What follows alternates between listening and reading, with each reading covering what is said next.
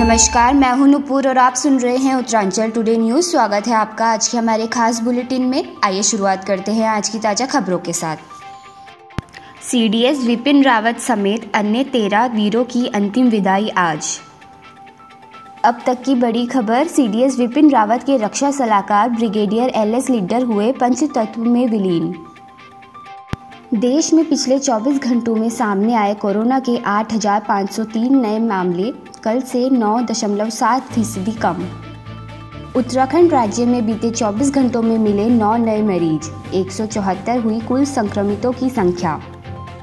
आज देहरादून के दौरे में हैं राष्ट्रपति कोविंद आईएमए के परेड में लेंगे भाग। अब तक के लिए इतना ही। अधिक जानकारी के लिए जुड़े रहिए उत्तरांचल टुडे के साथ। नमस्कार।